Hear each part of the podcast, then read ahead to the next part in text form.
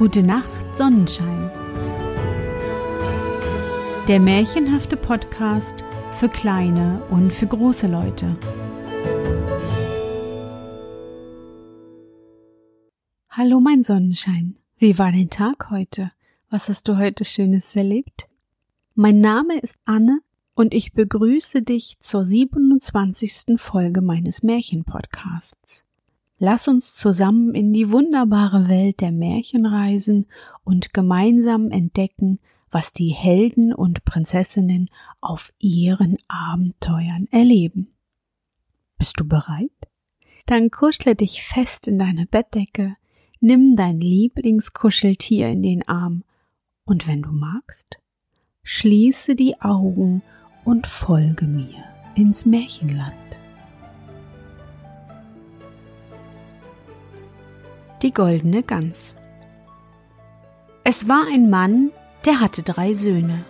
Davon hieß der jüngste der Dummling und wurde verachtet und verspottet und bei jeder Gelegenheit zurückgesetzt. Es geschah, dass der Älteste in den Wald gehen wollte, Holz hauen, und ehe er ging, gab ihm noch seine Mutter einen schönen, feinen Eierkuchen und eine Flasche Wein mit, damit er nicht Hunger und Durst litt. Als er in den Wald kam, begegnete ihm ein altes graues Männlein. Das bot ihm einen guten Tag und sprach Gib mir doch ein Stück Kuchen aus deiner Tasche und lass mich einen Schluck von deinem Wein trinken. Ich bin so hungrig und durstig.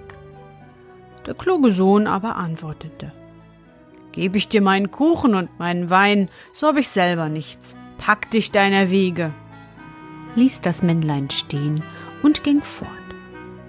Als er nun anfing, einen Baum zu behauen, dauerte es nicht lange, so hieb er fehl, und die Axt fuhr ihm in den Arm, dass er musste heimgehen und sich verbinden lassen.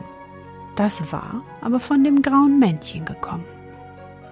Darauf ging der zweite Sohn in den Wald, und die Mutter gab ihm wie dem Ältesten einen Eierkuchen und eine Flasche Wein.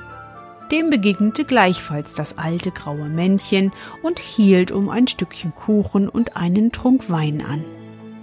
Aber der zweite Sohn sprach auch ganz verständig. Was ich dir gebe, das geht mir selber ab. Pack dich deiner Wege. ließ das Männlein stehen und ging fort. Die Strafe blieb nicht aus. Als er ein paar Hiebe am Baum getan, hieb er sich ins Bein, dass er musste nach Hause getragen werden. Da sagte der Dummling Vater, lass mich einmal hinausgehen und Holz hauen. Antwortete der Vater Deine Brüder haben sich Schaden dabei getan. Lass dich davon, du verstehst nichts davon. Der Dummling aber bat so lange, bis er endlich sagte Geh nur hin, durch Schaden wirst du klug werden. Die Mutter gab ihm einen Kuchen, der war mit Wasser in der Asche gebacken und dazu eine Flasche saures Bier. Als er in den Wald kam, begegnete ihm gleichfalls das alte graue Männchen, grüßte ihn und sprach Gib mir ein Stück von deinem Kuchen und ein Trunk aus deiner Flasche. Ich bin so hungrig und durstig. Da antwortete der Dummling Ich habe nur Aschenkuchen und saures Bier. Wenn dir das recht ist, so wollen wir uns setzen und essen. Da setzten sie sich, und als der Dummling seinen Aschenkuchen herausholte, so war's ein feiner Eierkuchen. Und das saure Bier war ein guter Wein. Nun aßen und tranken sie, und danach sprach das Männlein.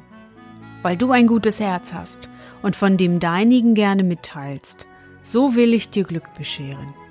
Dort, da steht ein alter Baum, den hau ab, so wirst du in den Wurzeln etwas finden. Darauf nahm das Männlein Abschied.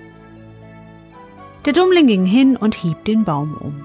Und wie er fiel, saß in den Wurzeln eine Gans. Die hatte Federn von reinem Gold. Er hob sie heraus, nahm sie mit sich und ging in ein Wirtshaus. Da wollte er übernachten. Der Wirt aber hatte drei Töchter, die sahen die Gans, waren neugierig, was für ein wunderlicher Vogel das wäre, und hätten gar gern eine von seinen goldenen Federn gehabt. Die Älteste dachte, es wird sich schon eine Gelegenheit finden, wo ich mir eine Feder ausziehen kann. Und als der Dummling einmal hinausgegangen war, fasste sie die Gans beim Flügel, aber Finger und Hand blieben daran fest hängen. Bald hernach kam die zweite und hatte keinen anderen Gedanken, als sich eine goldene Feder zu holen. Kaum aber hatte sie ihre Schwester angerührt, so blieb sie fest hängen. Endlich kam auch die dritte in der gleichen Absicht. Da schrien die anderen. Bleib weg, um Himmels willen, bleib weg! Aber sie begriff nicht, warum sie wegbleiben sollte und dachte, sind die dabei, so kann ich auch dabei sein, und sprang hinzu. Und wie sie ihre Schwester angerührt hatte, so blieb sie an ihr hängen. So mussten sie die ganze Nacht bei der Gans zubringen. Am anderen Morgen nahm der Dummling die Gans in den Arm, ging fort und kümmerte sich nicht um die drei Mädchen, die daran hingen. Sie mussten aber hinterher immer dreinlaufen, links und rechts, wie es ihm in die Beine kam. Mitten auf dem Felde begegnete ihnen der Pfarrer, und als er den Aufzug sah, sprach er Schämt euch, ihr garstigen Mädchen, was lauft ihr dem jungen Bursch durchs Feld nach? Schickt sich das? Damit fasste er die Jüngste an der Hand und wollte sie zurückziehen. Wie er sie aber anrührte, blieb er gleichfalls hängen und musste selber hinterdrein laufen. Nicht lange, so kam der Küster daher und sah den Herrn Pfarrer, der drei Mädchen auf dem Fuß folgte. Da wunderte er sich und rief Ei, Herr Pfarrer, wo hinaus so geschwind? Vergesst nicht, dass wir heute noch eine Kindtaufe haben. Lief auf ihn zu und fasste ihn am Ärmel, blieb aber auch fest hängen.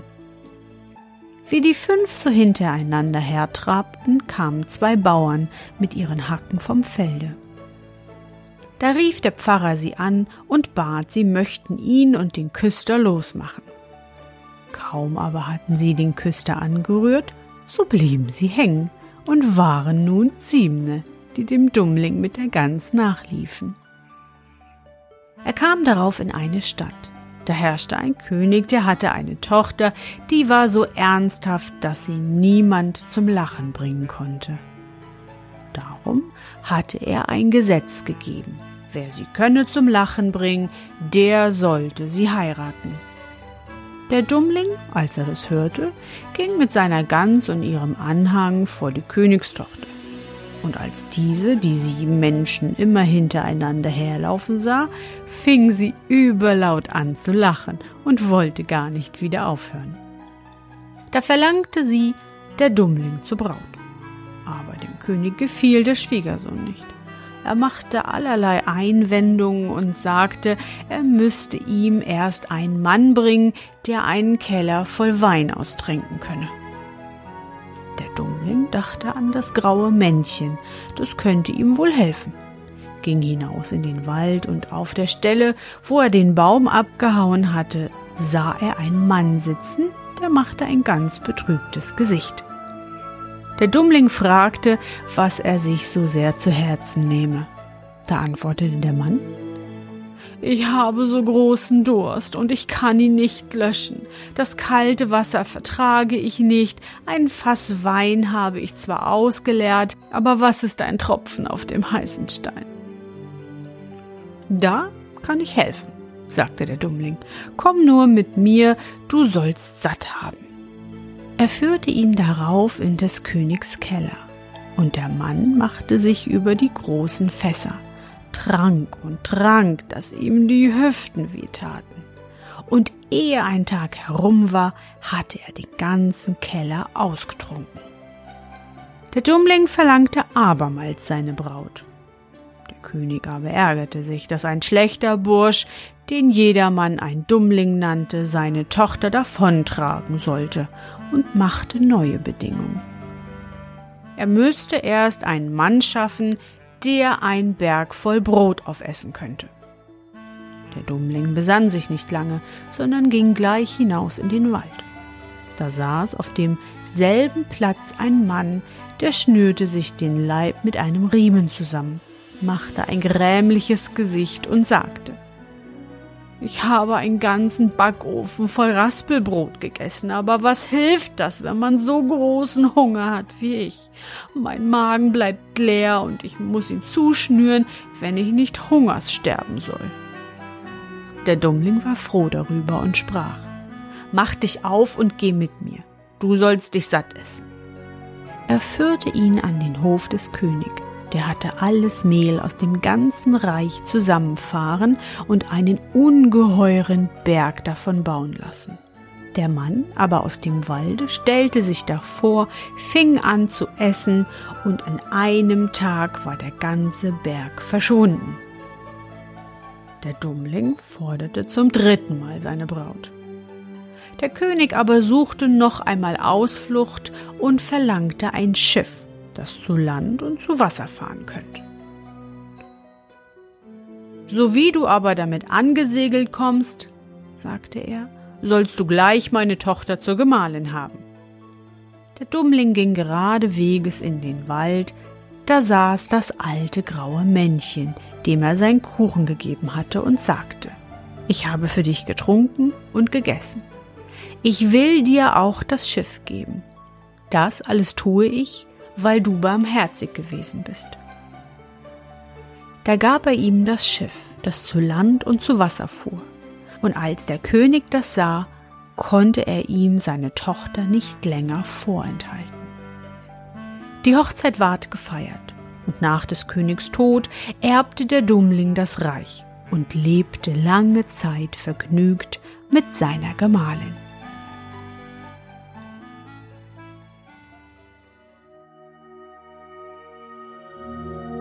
Na, Sonnenschein, bist du noch wach? Das war das Märchen von der goldenen Gans. Hättest du dir auch eine goldene Feder stibitzt? Ich glaube, ich hätte lieber einen von diesen leckeren Eierkuchen. ich hoffe, dir hat unsere gemeinsame Reise heute gefallen. Für mich war es wieder wunderbar und ich danke dir, dass du mich begleitet hast. Und bevor du nun die Augen schließt und in dein Traumland reist, möchte ich mit dir nochmal an dein schönstes Erlebnis heute denken. Was war's?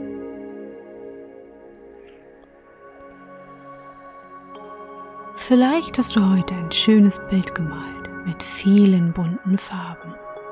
Oder ein großes Haus, eine Burg oder vielleicht sogar ein Raumschiff aus Bausteinen gebaut. Versuch dich daran zu erinnern.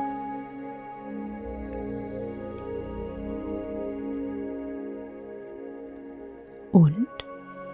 Wie fühlst du dich? Stolz? Probiere alles aus. Ob malen, basteln, mit Bausteinen bauen.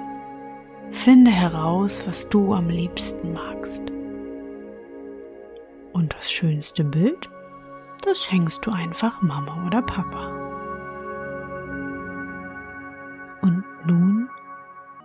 Gute Nacht, Sonnenschein. Schlaf gut und träum was Schönes.